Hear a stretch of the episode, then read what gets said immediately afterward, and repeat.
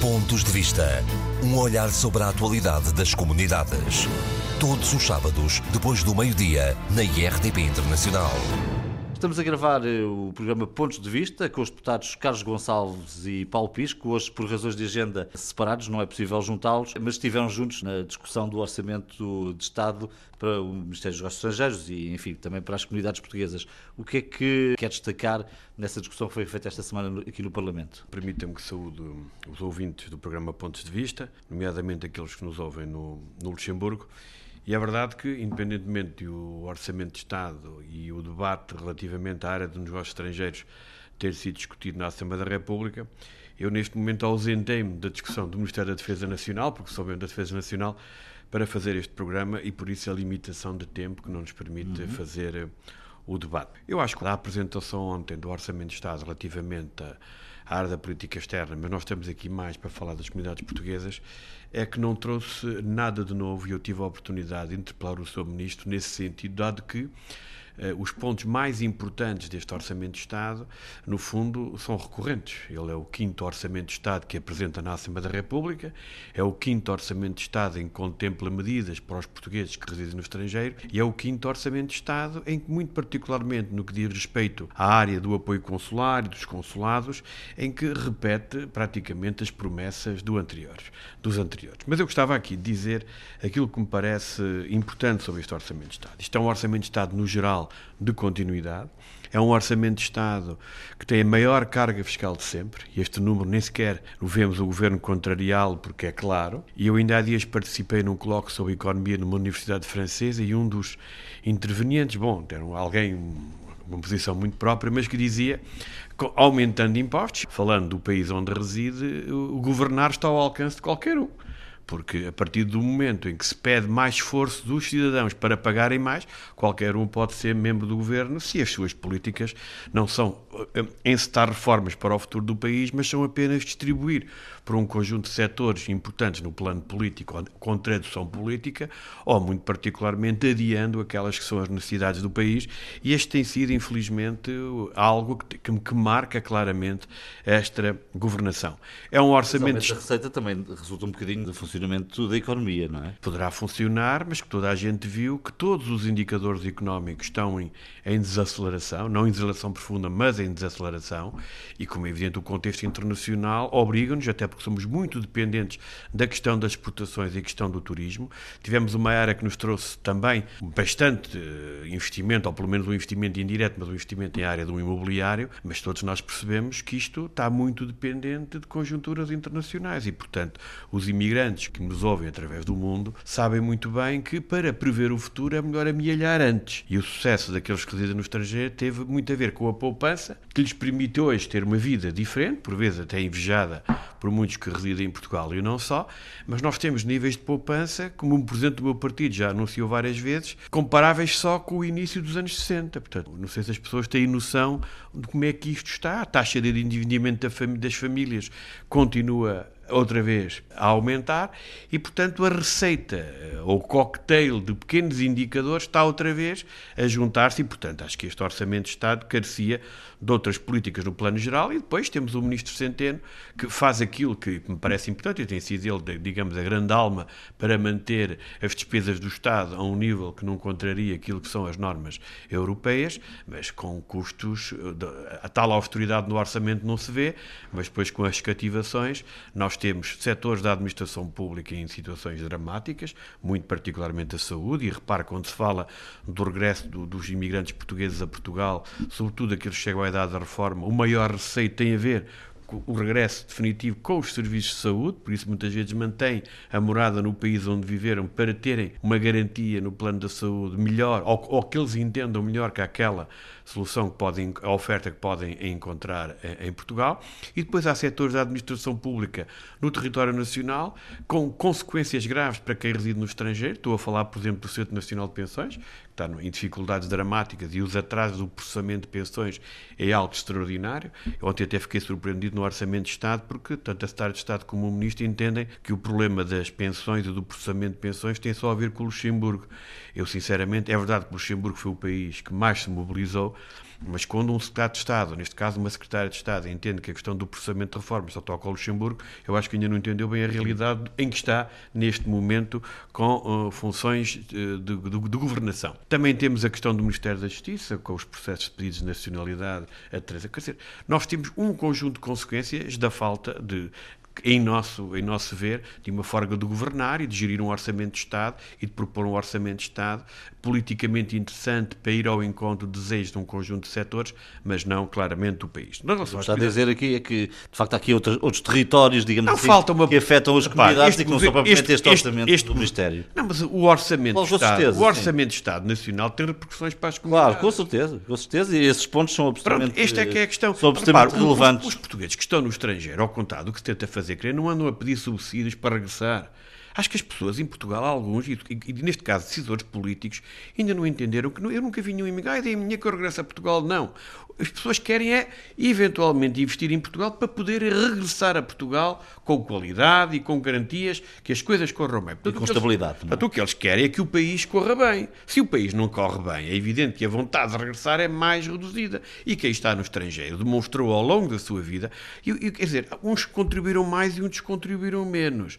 Mas o, o, as comunidades portuguesas, ou a imigração no seu todo, nestes vamos falar só do tempo da democracia, foram essenciais para a economia nacional. E ainda agora, e não falo só das remessas, falo de investimentos a vários níveis, e por isso eu defendo um conjunto de medidas, e vamos ver o que é que vai ser concretizado ou não em propostas do PSCP, esse Orçamento de Estado, no sentido de, de, de, de potenciar essa matéria. Eu não, me, eu não me esqueço, quando fui Estado de Estado, vim a esta casa defender o Orçamento de 2005, e recordo-me que cheguei aqui com uma medida nacional, mas com repercussões para as comunidades, que era a taxa para os rendimentos perdiais, na altura do meu orçamento, baixámos de 25 para 15.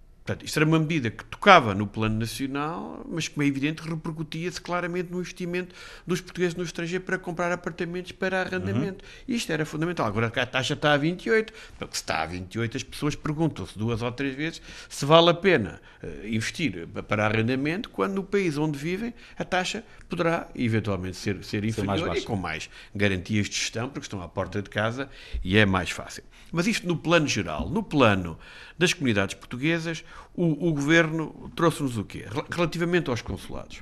Relativamente aos consulados, fala-se muito do reforço.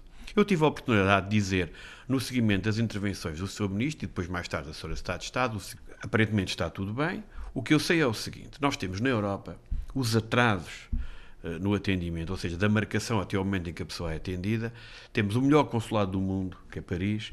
Ainda ontem verifiquei no site do consulado para um cartão de cidadão.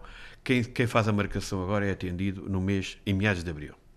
Pronto, melhor do mundo. O Luxemburgo, aparentemente, aparentemente não, dispara para o mês de maio. E agora a solução será para a ida de um funcionário ou de uma funcionária. Eu, com toda a honestidade, tenho muito. Eh, se há matéria que eu conheço, é esta. E, sinceramente, fico sempre muito surpreendido que se resolva a questão, mas vamos ver o que é que vai acontecer. Um atraso. Pode ser o Ronaldo dos funcionários. Eu não sei, eu, eu fico sempre estupefacto, mas já lá vou. Porque às vezes, quer dizer, eu, já, eu, já, os ouvintes vão perceber o que eu quero dizer com o continuar da nossa, da nossa conversa. Uh, depois temos o, o, Reino Unido, em que houve um grande investimento, e não sei se se recorda, uh, o Dr. Riri foi em março do ano passado ao Reino Unido e a partir daí o governo acordou acho que acordou, porque aí certamente não esperavam que o líder da oposição uh, uh, tivesse praticamente 3, 4 dias a falar sempre da mesma coisa que era a situação do Reino Unido. Assustaram-se e realmente começaram a mexer um pouco, mas mesmo assim o Reino Unido continua a ter marcações que vão para o atendimento de 3 a 4 meses, continua a ser, por cima, num país que precisa com urgência, e portanto, isto na Europa, fora da Europa, a média vai de 5 a 8 meses. Quando eu meto os, isto, os grandes consulados, que é nos grandes consulados estão os grandes problemas. Estou a falar de São Paulo, estou a falar do Rio de Janeiro, estou a falar dos consulados dos Estados Unidos. O consulado de São Francisco, neste momento, aparentemente já está sem funcionar, estará com um, demitiram-se. Uma situação dramática. Toronto está com dificuldades enormes, mas pronto, estas são as palavras do governo, correu tudo bem. E depois, consigo ouvir a Secretária de Estado, isto é verdade, está gravado, dizer que o número de trabalhadores aumentou. Ora, vamos lá.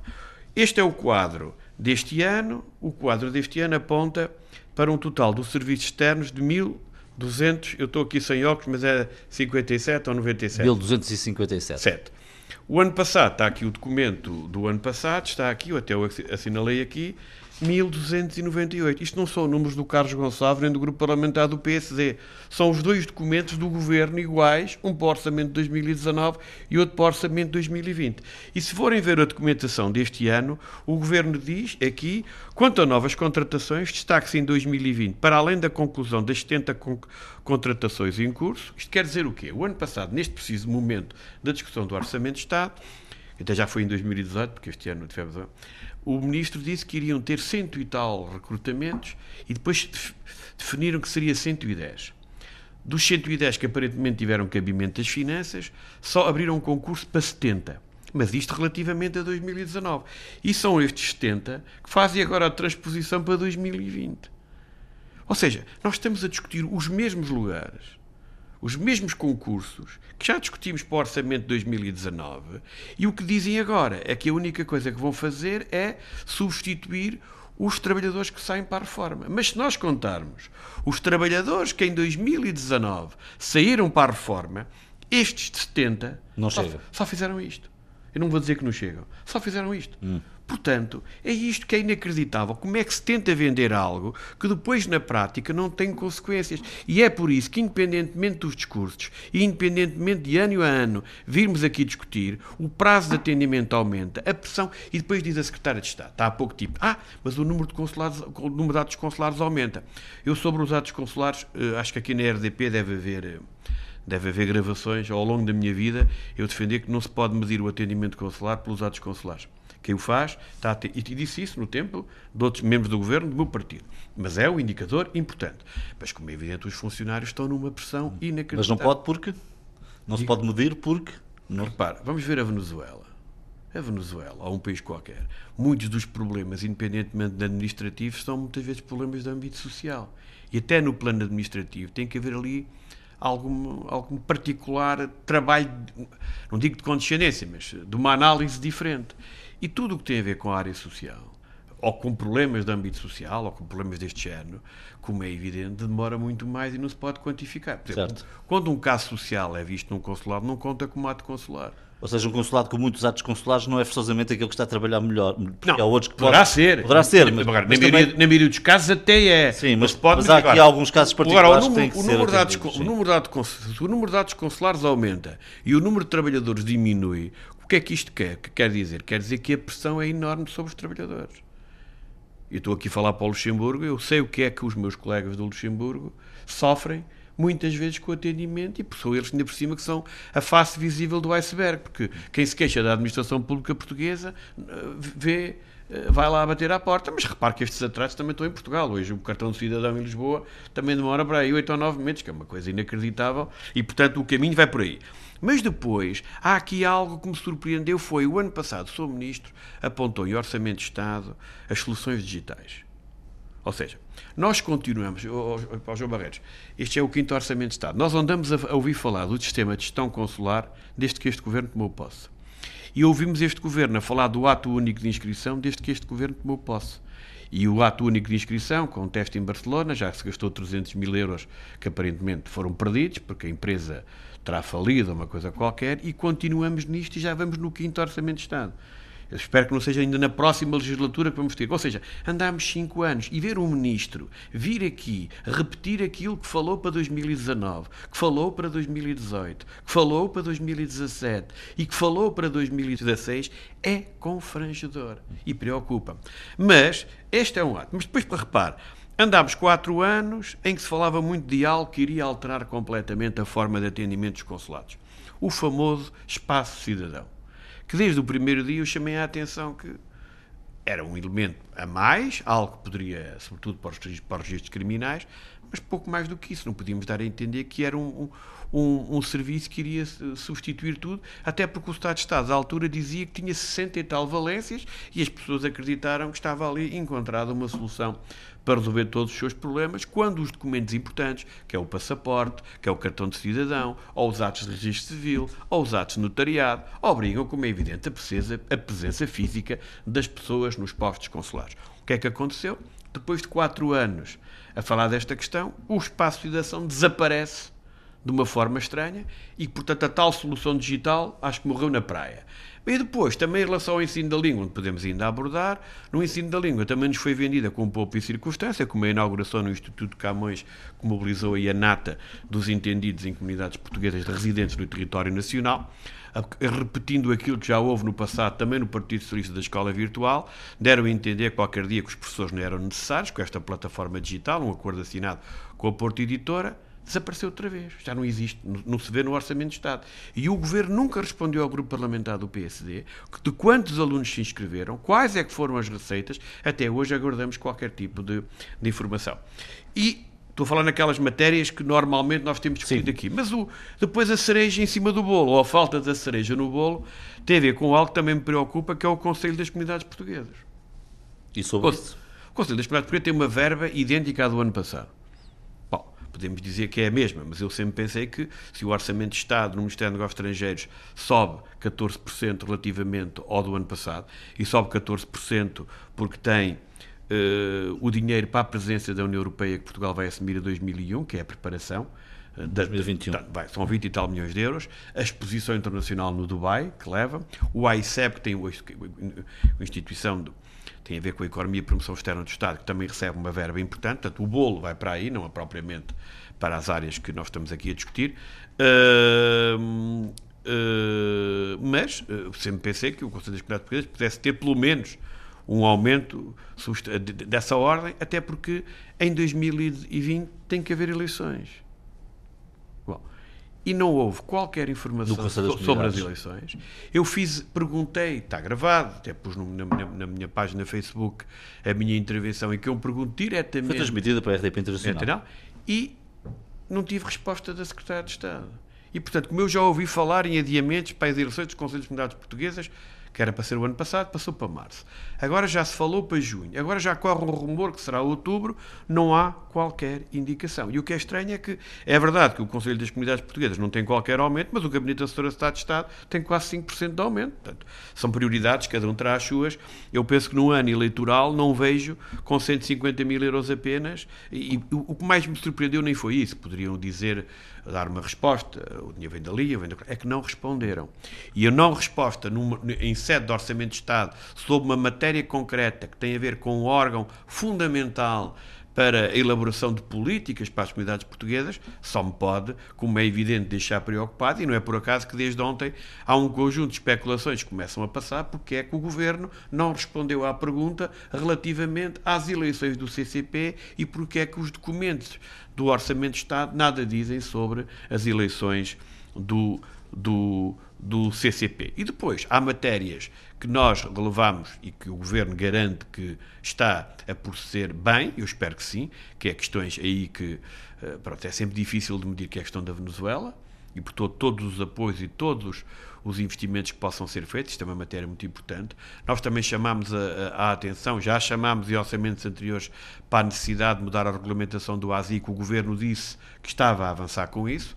É outra matéria que também nos parece que nos parece importante. Temos o Reino Unido, em que o governo diz que, pronto, e já falámos muitas vezes, eu continuo a dizer que está um pouco aquém daquilo que podia ser feito e que tardou, mas pronto, também é uma matéria que está atento. São as três comunidades mais importantes, para além da África do Sul, mas como o meu colega Zé Cesar vai estar na África do Sul na próxima semana, eu penso que em programas posteriores, tanto ele ou eu, teremos mais informações para perceber realmente o que se passa na África do Sul. Eu tentei abordar aqueles temas que normalmente nós discutimos aqui. Eu queria perguntar, mas, temos mais dois, três minutos. Só já? Só já.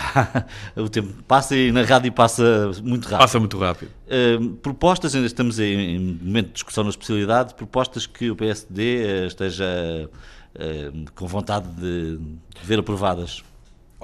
Ó João Barreiros, é assim, nós temos um conjunto de propostas que neste momento estão a ser trabalhadas no grupo parlamentar para serem apresentadas ou não.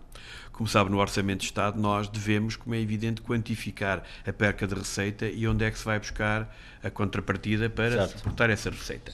E está neste momento a ser trabalhado. Portanto, algumas medidas já tentámos noutras, noutras alturas, hum, mas tem muito a ver com o investimento em Portugal, tem muito a ver com alguns territórios que merecem mais apoio, tem muito a ver com o regresso a Portugal em situações de dificuldade, mas não posso, como é evidente, adiantar-se, adiantar porque elas podem não passar no crivo de termos que ter necessidade de ter garantias que encontramos um suporte orçamental para suprir a ausência dessa receita em excesso. Senão estamos a fazer pura demagogia, como fazem outros grupos parlamentares, e nós... Sim, mas pode haver uma medida ou outra que, com a sua experiência, considere que são realmente mesmo, que fazem mesmo falta aqui, não é? Não, eu posso lhe dizer que entendo que o que nós temos que ter relativamente aos rendimentos prediais, eu quando fui membro do governo eh, consegui para o orçamento de 2005, com, não sei se falei há pouco disso até, baixar a taxa dos rendimentos disso, prediais sim. de 25 para 15. Portanto, isto é uma medida, se eu pensava que ela era positiva em 2005 e toda a gente me disse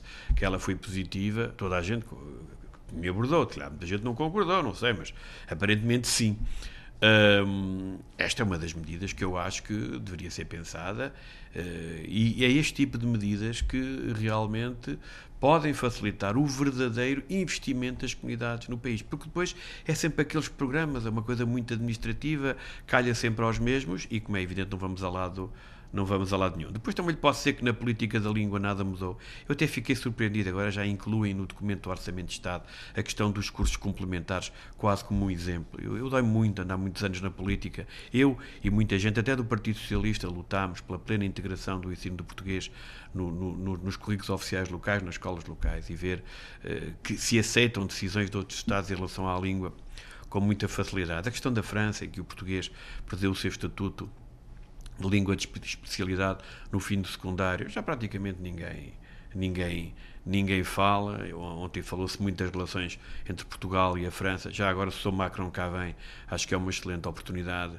para lhe chamar a atenção desta questão. Não é só pedir os votos dos portugueses para as eleições autárquicas, é conveniente que para pedir os votos se tenham propostas diretas relativas a uma comunidade. Se abordamos uma comunidade, se não a abordarmos como uma comunidade, tudo bem. Mas se abordamos os portugueses como uma comunidade pode ter peso político no país, então seria bom que pensassem na única, na única matéria ou no único tema que o diferencia do eleitor comum, que é a oferta de língua portuguesa, e a procura em França não para de aumentar. E, portanto, o governo português aceita isto com muita naturalidade. Estas coisas têm algumas dificuldades, e é por isso que eu acho que, em termos de política externa, ao contrário dos discursos, este governo não entende esta área como uma área prioritária, entende a LEA certamente como uma área em que pode colher alguns frutos políticos e eleitorais, mas eu aprendi na e os imigrantes melhores que eu, para colher, uh, ter boas colheitas no futuro, é preciso preparar, é preciso semear antes, eu parece-me que nós não estamos a, a, semear nesse sentido. Mas quero acreditar que tudo vai correr bem, mas temo, com os números que aqui estão, muito particular relativamente aos consulados, poderemos ter, continuar a ter dificuldades em muitos postos e alguns deles a entrar numa ruptura que eu, que eu desejaria que não que não, que não acontecesse. Carlos Gonçalves, muito obrigado. Vou deixá-lo voltar ao seu trabalho parlamentar. Tem sido particularmente intenso esta semana e com todas estas questões do orçamento, e por isso já expliquei aqui aos ouvintes que uh, o habitual debate não acontece e teremos a participação de Paulo Pisco também neste modelo de entrevista. E ficam aqui o essencial dos seus comentários sobre o orçamento. Até ao próximo programa. Muito obrigado. Eu é que agradeço e uma vez mais cumprimentar os ouvintes do programa Pontos de Vista. Viva Paulo Pisco, estamos numa semana especial, estamos a gravar este nosso encontro no Parlamento, onde tem estado a discutir o Orçamento de Estado e tivemos esta semana a apresentação do Orçamento para o Ministério dos Negócios Estrangeiros e, eh, enfim, o nosso programa de hoje será sobretudo sobre esta temática. O que é que aqui está bem e o que é que aqui falta? Eh, em primeiro lugar, queria eh, cumprimentar o João Barreiros Desejar-lhe também um bom ano, porque ainda bom, não o tinha também. feito. Também gostaria de cumprimentar muito particularmente todos os nossos ouvintes e, sobretudo, aqueles que nos ouvem no Luxemburgo. É verdade, estamos numa semana especial, um, estamos na semana do orçamento, estamos já há relativamente pouco tempo da aprovação final global do, do, orçamento. Agora estamos na fase da discussão na especialidade e esta terça-feira tivemos eh, a discussão do orçamento do Ministério dos Negócios Estrangeiros. Uh, relativamente a este orçamento, aquilo que eu gostaria de dizer é o seguinte.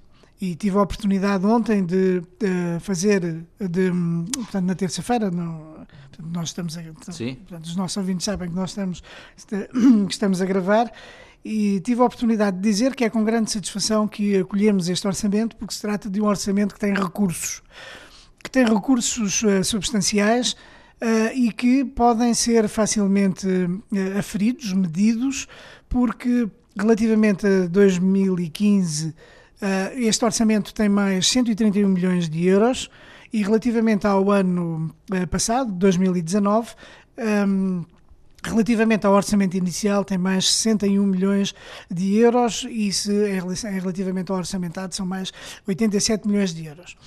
Isto é de uma. É orçamento para as comunidades, é orçamento dos Ministérios dos Estrangeiros. Não, é o, ministério, é o orçamento Sim, certo, do Ministério certo, dos Negócios Estrangeiros. Eu digo, esta, esta, esta, depois essa distribuição, depois veremos que vai fazer Exatamente. por vários mas, territórios. Exatamente, mas aquilo que eu gostaria aqui de referir é o seguinte: quando nós falamos, nós podemos falar das, falamos das comunidades como uma, um compartimento, mas as comunidades não são compartimentos tanque.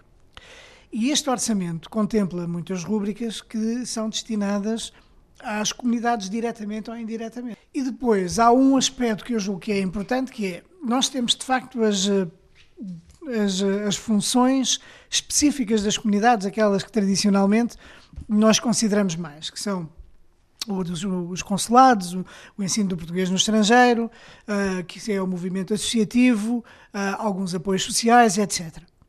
Mas aquilo que nós temos de ver é que as comunidades também são um dos elementos da afirmação de Portugal do, no mundo.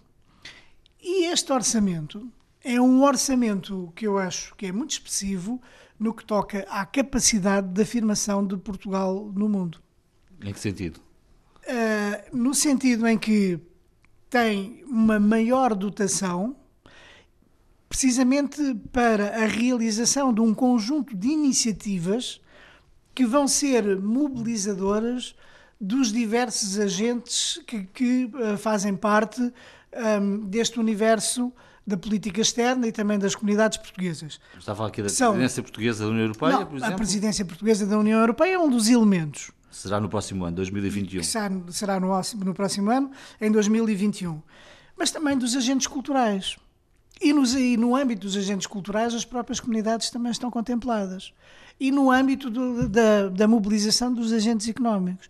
E neste domínio também, as comunidades também estão contempladas, designadamente, eu gostaria de chamar aqui a atenção para o Programa Nacional de, de Apoio ao Investimento na Diáspora que foi apresentado no último encontro dos investidores na diáspora em Viseu, uh, pelo Ministro dos Negócios Estrangeiros e pela Secretária de Estado das Comunidades e pela Ministra do, do Planeamento e Coesão Territorial, e que é um plano uh, extraordinário também um, inovador nesta prática de ligação com as nossas comunidades e que tem uma grande capacidade também de mobilizar os portugueses residentes no estrangeiro. Depois há um conjunto de outras questões que são também eh, muito relevantes. A questão, a realização da Conferência dos Oceanos, também os novos instrumentos de, para a política de cooperação porque nos ligam aos países da cooperação, aos países em expressão portuguesa, e isto é uma das dimensões que também é relevante. Vai ser eh, este ano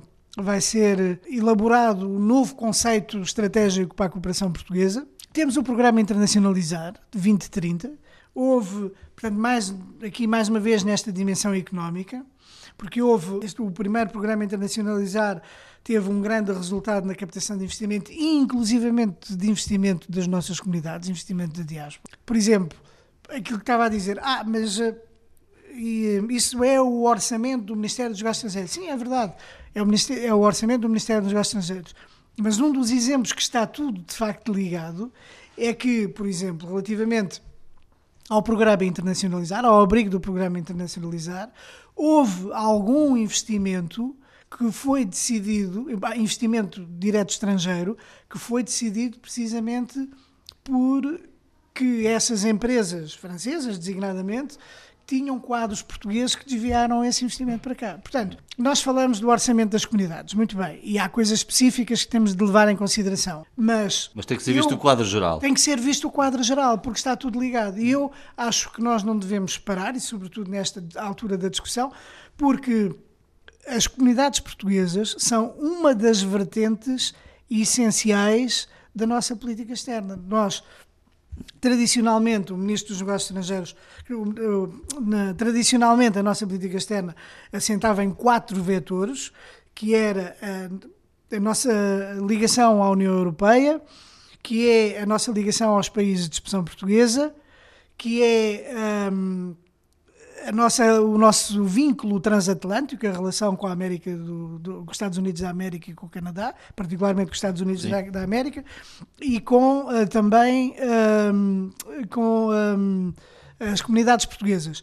E o Ministro dos Negócios Estrangeiros, Augusto Santos Silva, há uns, uh, em 2017, creio eu, na sua concepção da política externa, criou mais dois eixos e aos quatro acrescentaram-se dois, ficando seis eixos da nossa política externa, que é a internacionalização e que é o multilateralismo. Ora, o que eu julgo que é importante nós compreendermos neste contexto da política externa portuguesa é que, quando nós falamos em internacionalização e em multilateralismo, nós estamos a falar na internacionalização da língua portuguesa, e quando nós falamos de língua portuguesa, portanto, isto é muito abrangente, que vai desde o ensino do português no estrangeiro, portanto, tem, tem estas ramificações até aos cursos portugueses que são ensinados nas universidades, em mais de 70 universidades em todo o mundo. Uh, a internacionalização da nossa ciência, que tem uma ligação muito grande a todos os países de expressão portuguesa, a internacionalização da nossa cultura, a internacionalização da nossa economia. E nestes vetores, as comunidades portuguesas aparecem também, diretamente ou indiretamente. e no multilateralismo a mesma coisa. Eu queria ir aqui a aspectos mais práticos, porque os nossos ouvintes também terão seguramente essa expectativa, nomeadamente sobre a questão de, que tem sido muito falada nos últimos anos, de, eh, do atendimento consular, eh, bom, enfim, respostas de eh, obtenção do passaporte, obtenção mais rápida do cartão de cidadão. Acha que aquilo que está previsto vai resolver estas questões que têm sido levantadas? Relativamente ao atendimento consular, que é um dos aspectos muito importantes da nossa, da nossa ação no âmbito do Ministério dos Negócios Estrangeiros, uh, há também dotação orçamental, especificamente para os postos consulares uh, e para as embaixadas da ordem dos 7 milhões de euros. E uh, isto, obviamente, que se destina a tentar resolver alguns dos problemas que existem. Existem alguns dos problemas, tem havido um esforço de modernização, tem havido um esforço de dotar os postos consulares dos recursos humanos que necessitam. Agora, nós sabemos também que existem problemas, e aliás, ah, na, na, na minha intervenção inicial, em nome do grupo parlamentar do Partido Socialista, eu fiz especificamente referência à necessidade de o governo olhar para o atendimento consular e, e nas suas diversas hum, uh, perspectivas. Por um lado, porque é um facto reconhecido que existe uma excessiva rotatividade de funcionários, seja porque se reformam e depois não são substituídos com a rapidez que deveriam ser substituídos, seja porque entram para o serviço para os postos consulares e depois, passado pouco tempo, saem porque as condições remuneratórias não são suficientes. E, portanto, é necessário olhar para este problema, que é um problema que vem do estatuto jurídico do, uh, dos funcionários consulares, portanto, do estatuto dos funcionários consulares, e fazer as alterações que são necessárias. Eu coloquei precisamente esta questão ao Ministro dos Negócios Estrangeiros, dizendo que era preciso resolver este problema. Uh, e a minha expectativa é que ele venha a ser resolvido até com a alteração do Estatuto dos Funcionários Consulares, como o próprio Ministro reconheceu e também disse. Isto poderá dar um contributo muito importante para que este problema seja resolvido, independentemente dos concursos, das vagas que vão ser abertas para o preenchimento de lugares que são necessários em muitos dos postos. É preciso reconhecer aqui também alguma coisa que é, durante a anterior legislatura, houve reforço muito assinalável de alguns postos consulares que estavam a exigir uma intervenção mais imediata, designadamente em Londres, no Reino Unido e na Venezuela. Houve em Londres, muito particularmente, mais funcionários que vieram juntar-se ao quadro, em grande número, no total, eu creio, para Londres e Manchester foram 14 Houve uma renovação completa do parque informático. Alugou-se um espaço contíguo ao consulado para melhorar as condições de atendimento e tornar mais céleres também o atendimento em Londres. Ali, uh, houve um alargamento do horário, houve um aumento das permanências consulares. Um, houve funcionários específicos dos registros de notariado uh, dos, um, do Ministério dos Negócios Estrangeiros que foram dar apoio específico para as questões relacionadas com o Brexit, particularmente em Londres, e portanto e, e houve a abertura do centro de atendimento consular. Depois da experiência bem sucedida em Espanha, do Centro de Atendimento Consular, que está sediado em Lisboa Sim. e atende e as chamadas. Espanha e Reino Unido. Exatamente, na Espanha e no Reino Unido, e que tem atendido as chamadas de quem precisa dos serviços dos postos consulares, quer em Espanha, quer no Reino Unido, e foram, em, só em 2019, creio que uh, atendidos mais de 80 mil telefonemas, e portanto atendidos os telefonemas para dar informações e para fazer marcações, uhum. portanto, para, para os agendamentos, foram respondidos mais de 40 mil e-mails. E vai ser ampliado agora para E agora países. vai ser ampliado para outros países também. E isto, obviamente, que vai trazer uma melhoria eh, a nível do atendimento. Mas eh, eu também estou consciente que este tipo de um, hum, inovações de natureza tecnológica, podemos dizer, não substitui os recursos humanos que é necessário para o atendimento, sobretudo Até porque alguns nos atos países... requerem presença física. Exatamente, é? há muitos atos que requerem presença física e não substitui o atendimento nos países em que eles são necessários. Queria aqui também recordar o seguinte, durante o tempo da crise financeira da governação do PSD, houve uma um, um, corte enorme a nível dos funcionários consulares e dos diplomatas e dos técnicos. No total foram mais de 900 entre funcionários consulares, técnicos e diplomatas que foram cortados das nossas embaixadas e consulados. Houve embaixadas e consulados que inclusivamente foram fechados. Aquilo que o governo tem vindo a fazer tem sido a abrir embaixadas, a abrir postos consulados, a criar novos consulados honorários. E uh, houve um período em que se estancou a sangria de uh, funcionários consulares, porque houve mais de 500 funcionários consulares que durante o período da crise que saíram das suas funções e depois, a partir de 2017, começou a haver um salto positivo nos funcionários consulares, quer dizer, os que entravam eram em maior número do que aqueles que saíam. Mesmo que isto tenha uma dificuldade adicional, é o facto de haver é tal grande rotatividade e como depois os concursos são demorados, demoram entre 4 e 6 meses, desde a abertura e a entrada para o posto, eh, e depois se sai um funcionário, este é um processo sempre muito demorado, não é? Eh, de sua substituição, e portanto é necessário dar uma resposta a isso e foi esta uma das questões em que eu me centrei relativamente ao atendimento consular. Por outro lado, há um outro aspecto que é muito importante para o bom desempenho das nossas embaixadas e consulados e que eu também fiz notar ao, ao Ministro que era importante que houvesse uma evolução neste sentido que tem a ver com o seguinte, é que quando o PS chegou ao governo havia muitas embaixadas eh, eu creio que eram para aí umas 16 e alguns postos consulares que só tinham ou um diplomata ou um funcionário. É, é muito difícil funcionar desta maneira e não devemos deixar que os, eh, nem as embaixadas nem os postos consulares funcionem só como funcionário. Imagino que uma, um posto consular que tem só um funcionário, o, o funcionário adoece uh, ou por alguma razão não pode estar nesse dia e tem que e, fechar e o posto e não pode ser. Não é completamente inaceitável. E fiz também notar ao Governo, ao Ministro, que este é um dos assuntos que precisa de ser uh, resolvido. E, portanto, há aqui eh, compromissos importantes da parte do governo, que é olhar para as condições remuneratórias e de trabalho dos funcionários consulares e fazer uma revisão do estatuto dos funcionários consulares de forma a que haja maior estabilidade nos postos e isto significa que há, haverá então um melhor atendimento também para os portugueses residentes no estrangeiro. Mesmo assim, é que há uma dependência externa, não é? Por exemplo, no Ministério da Justiça, com a passagem dos passaportes, eh, questões do cidadão, é seguramente um dos temas que preocupa muito daqueles claro, que não é? porque são dos... Os são muito grandes. Uh, há atrasos em alguns países, não são todos, uh, não, não, são todos por igual. Há países onde a entrega de um cartão de cidadão ou um agendamento é relativamente rápido, demora muito menos de um mês, às vezes, em alguns casos, menos de 15 dias, mas há alguns casos em que demora mais tempo, até dois meses.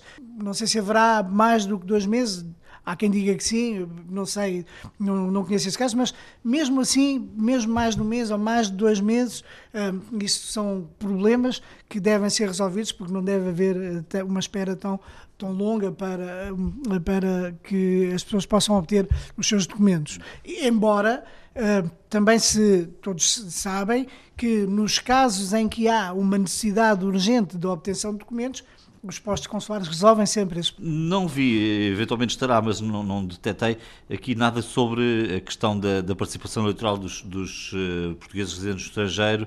Uh, enfim, como é que isso poderá ser mudado nos próximos tempos? Isso também exige dinheiro e, portanto, também teria que estar no orçamento. No, no orçamento há referências à participação e há, há efetivamente. Sim. E um grupo de trabalho com o MAI, Mené MAI. Exatamente. Há referências à participação eleitoral no estrangeiro e que têm que ver essencialmente, agora aqui neste contexto, com a correção dos aspectos da lei que não funcionaram bem agora quando foram as últimas eleições legislativas. Ah, porque todos os partidos, o governo e todos os partidos, eu próprio também ah, publicamente fiz essas, essas, ah, essas declarações dizendo que havia aspectos que era necessário mudar na lei. Porque a implementação do recenseamento automático, que foi uma medida na minha opinião, das mais corajosas e mais ousadas para dar voz, poder e influência aos portugueses residentes no estrangeiro, teve muito bons resultados. Mas houve alguns aspectos que não correram bem. E é isso que é preciso alterar. Nos são? bons resultados, nós temos que referir o facto de ter uh, passado o número de votantes de 30, cerca de 30 mil nos dois círculos eleitorais, Europa e fora da Europa, para perto de 160 mil.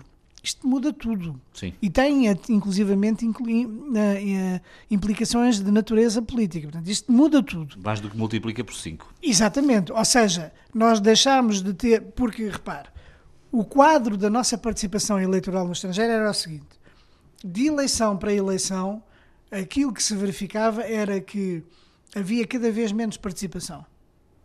E o governo tomou a decisão corajosa que implicou uma grande logística de alterar a lei, o governo, e com o contributo da Assembleia da República, eh, de alterar a lei de forma a que houvesse mais eleitores a partir dos endereços do cartão do cidadão que uh, residem no estrangeiro.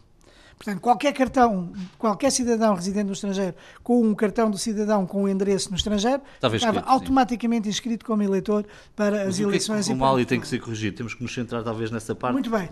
O que correu mal e tem que ser corrigido apenas. foram aspectos como, por exemplo, alguns atrasos nos correios, a inscrição do porte da, do, Isso não há nada a fazer por parte do governo em relação a atrasos dos correios. Houve países onde houve atrasos de facto de semanas. Exatamente, mas houve aqueles problemas com o porte pago, isso pode é corrigível houve os problemas com o cartão, com a fotocópia do cartão do cidadão, e isso trouxe problemas e que nós tivemos uma posição e o PSD teve uma posição diferente, porque, uh, e isto é um dos problemas para o qual nós vamos ter que olhar, e que é o seguinte.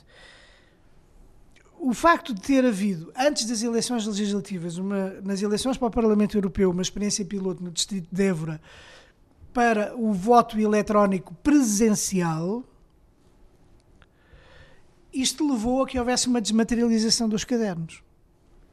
Ou seja, um eleitor que era de uma freguesia A, mas que no dia das eleições estivesse na freguesia B, ele não tinha que votar na freguesia A, podia votar na freguesia B. Portanto, nós podia votar onde estava. Podia votar onde estava. Em todos os outros ciclos eleitorais, eu sou eleitor numa determinada freguesia, tenho que obrigatoriamente ir votar nessa freguesia. No futuro, eu posso estar de férias no Algarve no dia das eleições e se eu for do Porto, eu posso votar no Algarve porque Não os cadernos são desmaterializados. E essa foi a grande inovação tecnológica que houve para as eleições legislativas. E permitiu que os eleitores fossem identificados logo no envelope através do endereço, com a sua identificação, o nome da pessoa, no endereço e com a leitura ótica de um código de barras. Portanto, o eleitor estava perfeitamente identificado. A isto juntava-se outro problema que tinha a ver com o seguinte: durante a campanha eleitoral, eu encontrei muitos portugueses que diziam: Eu quero votar, mas eu recuso-me a pôr uma fotocópia do bilhete do meu cartão do cidadão no envelope que vou mandar com o voto. Porque eu não sei que utilização é que vão dar depois aos meus dados pessoais. Isto é uma falta de informação porque todos esses, esses cartões de cidadão são destruídos são oficialmente destruídos, não há dúvida nenhuma sobre isso, e portanto as pessoas não tinham que ter receio. Mas como nos últimos anos houve também uh, uma grande discussão à volta da questão da proteção dos dados pessoais e como houve vários escândalos até internacionais causa da utilização de perfis individuais, de dados pessoais, etc, etc, as pessoas ganharam Esse medo. Receio. E como é que isso se resolve?